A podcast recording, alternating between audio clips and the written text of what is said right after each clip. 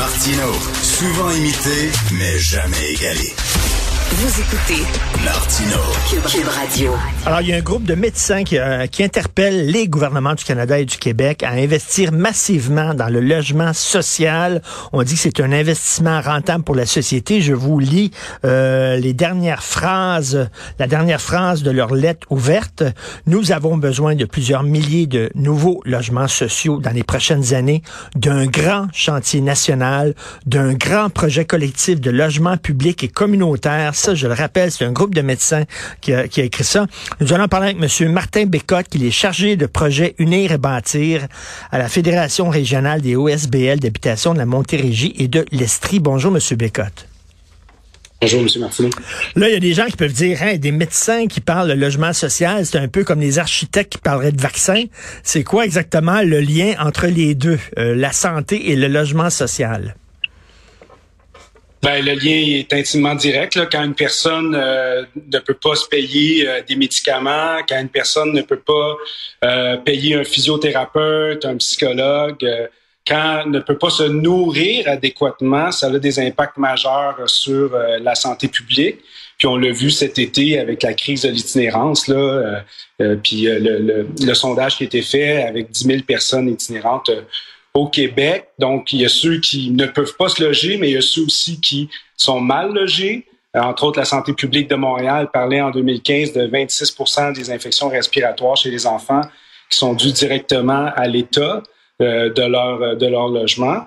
Puis il y a des personnes qui prennent des logements adéquats, euh, mais qui payent trop cher pour leurs revenus. Entre autres, Centraide Montréal évaluait que 19 des ménages à Montréal dépensent plus d'argent pour se nourrir, se loger, répondre à leurs besoins de base que leurs revenus.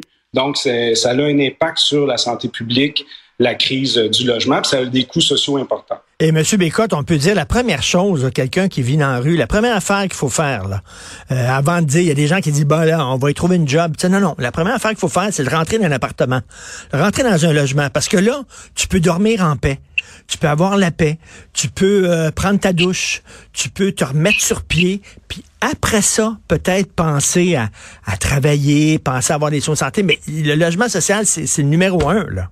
C'est ça qu'il faut faire. Oui, puis c'est un élément qui a fait ses preuves dans les années 70-80.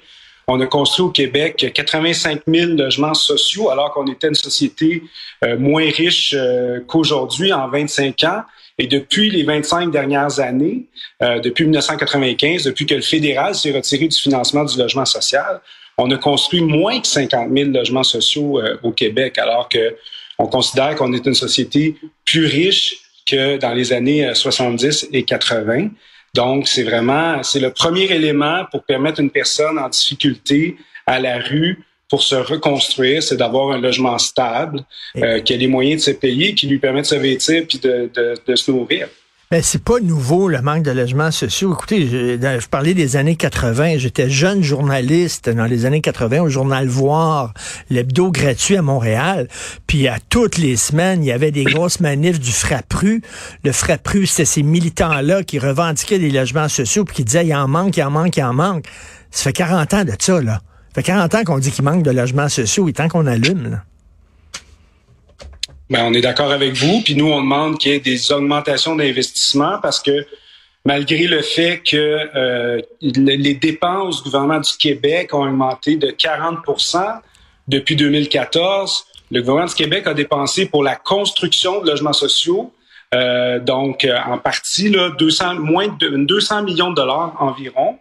Et puis, c'est à peu près le sommet qu'on a dépensé euh, dans, les, dans les 25 dernières années. C'était en 2014, on avait dépensé 195 millions pour le programme Axiologie qui, dans les chiffres qu'on a, est le seul programme en ce moment qui, qui permet de développer des logements sociaux euh, au Québec. Donc, 195 millions en 2014, 205 millions en 2022. Il n'y a pas d'augmentation de dépenses pour la construction de logements sociaux. Il y a des augmentations de budget, mais à cause de la formule de financement du logement social qui était à l'unité, le budget accordé dans le programme Axiologie, là, qui a 7000 quelques unités à développer, il est moins de 200 000 l'unité encore dans les budgets euh, autorisés et reconnus. Donc, c'est impossible de construire. Les unités qu'on réussit à construire, c'est en faisant des montages financiers avec le, le, fédéral, mais ça complique beaucoup le développement. Puis nous, à la Fédération, on vient de développer 31 logements en 18 mois grâce à un programme fédéral et québécois qui s'appelle Initiative de logement rapide, donc euh, qui était très efficace, mais c'est simple à développer parce qu'on a un seul interlocuteur, puis on a un seul bailleur de fonds, puis les sommes nécessaires pour développer sont là. Donc, il y a des programmes existants, mais il faut plus de flexibilité, puis il faut augmenter les enveloppes également pour qu'on puisse développer. Le milieu communautaire, on est prêt à développer.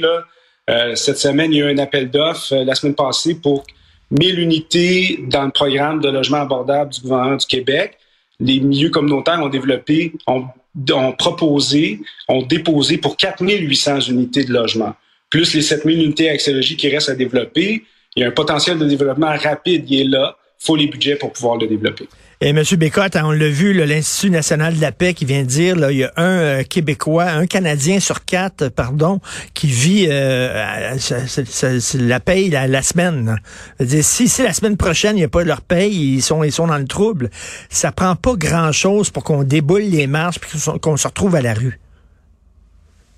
Oui, puis ça prend pas de grands investissements publics non plus. Nous, on estime que la construction de 50 000 logements, ce que pas mal le milieu communautaire reconnaît comme la nécessité d'un premier plan à long terme. 50 000 logements sociaux, ça coûterait 10 milliards de dollars. Ça, c'est les chiffres de la, fédération. Ben, si on amortit sur la durée de vie d'un immeuble qui est de 35 ans, euh, ben, on parle d'à peu près 300 millions par année pour le gouvernement du Québec là, pour développer 50 000 unités de logement. Depuis, le gouvernement, la majorité du financement public en habitation au Québec et au Canada, c'est les plus riches qui en bénéficient parce que la majorité des dépenses du gouvernement en habitation, c'est des dépenses fiscales. Hein. On n'impose pas une maison quand on la vend. On réduit les taxes scolaires. Donc, ça, c'est les, propriétaires des plus grosses maisons qui en bénéficient, puis majoritairement les hommes également qui ont plus de revenus que les femmes.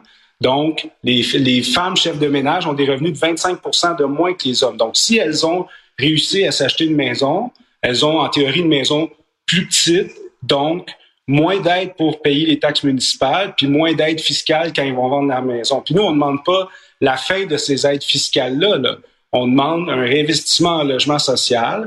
En fait, si on amortit les dépenses de 50 000 unités de logement, on vient doubler les dépenses annuelles. On passe de 200 à 400 millions à 500 millions, pardon, là, c'est vraiment pas la fin du monde. Je pense que comme société, on a les moyens de se payer ça. Bien, tout à fait. Lorsqu'on sait qu'on vient de donner 7 milliards de dollars à une multinationale euh, suédoise, euh, Monsieur Bécotte, en terminant, on parle beaucoup de logements sociaux, logements sociaux. C'est quoi un logement social?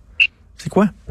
Ben, un logement social, c'est un logement qui appartient à la collectivité, que ce soit euh, qui appartienne à un office d'habitation, un OSBN d'habitation ou une coopérative.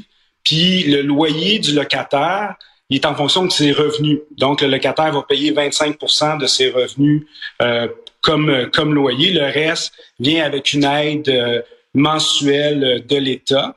Fait que ça, c'est à peu près la moitié de, de, nos logements qui sont comme ça. Mais on a aussi un parc de logements euh, social sans but lucratif qui a plus d'aide de l'État depuis des années. En Montérégie, on a 1200 unités qui ont fini de payer leur hypothèque depuis 5-6 ans, qui ont plus d'aide de l'État mais qui continue de rendre des services importants à la collectivité en offrant des logements à 80% du loyer médian.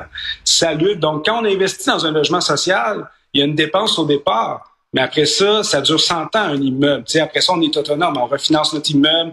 On continue à, entretenir notre projet. Est-ce qu'on a besoin? C'est l'aide de départ pour, euh, pour partir? Puis les plus grands contributeurs au logement social, c'est les locataires eux-mêmes.